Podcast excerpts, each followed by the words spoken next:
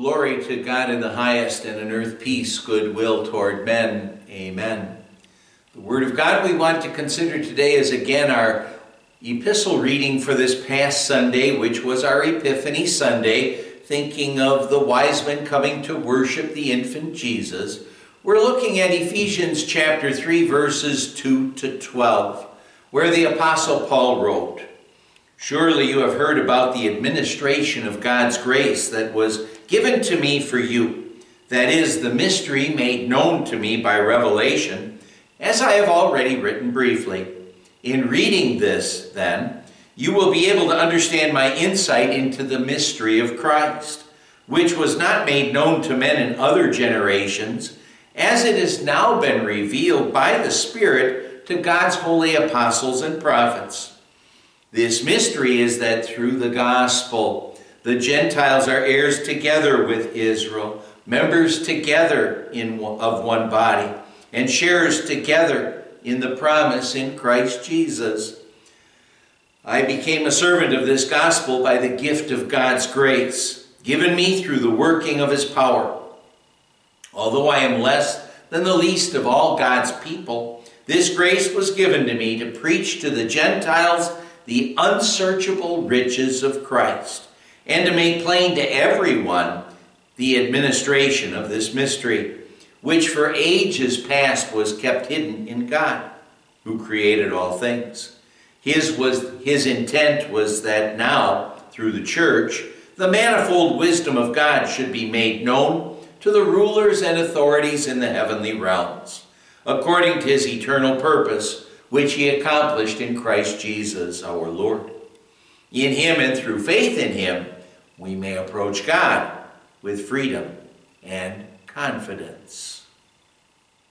My dear friends in Christ, in the Old Testament times, God's chosen people, the Israelites, they were set apart from the other nations. God especially blessed them as the first possessors of the written word of God. They had the temple, they had those special laws and special sacrifices.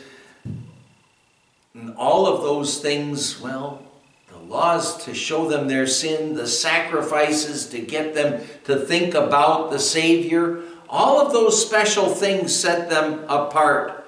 And God also blessed them by having Jesus be born as one of them. The Israelites, they were a unique, a special nation because God told them to separate themselves from the, the heathen practices, the idolatrous worship of the Gentile peoples. Because of that, the Israelites had this inclination to think that salvation was something that was just for them and not for other people but that was that was never God's intent that was never God's plan when God set apart Abraham as the ancestor of his special chosen separate people like that though he told Abraham all peoples on earth will be blessed through you, not just the Jews, not just the Israelites. Paul told Timothy, God our Savior wants all to be saved and to come to a knowledge of the truth. And, and in our reading, the Apostle Paul says, This mystery is that through the gospel, the Gentiles are heirs together with Israel, members together of one body, and sharers together in the promises of Christ Jesus. That salvation is not just for the Jews or just for the Israelites.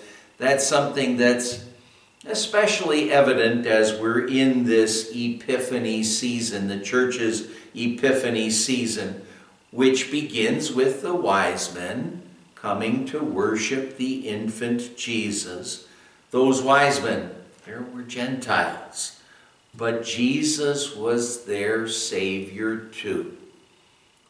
The mystery of Christ, thankfully, is the mystery for both Jew and Gentile.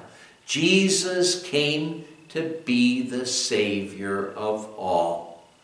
And if salvation was just for the Jews, think about what that would mean.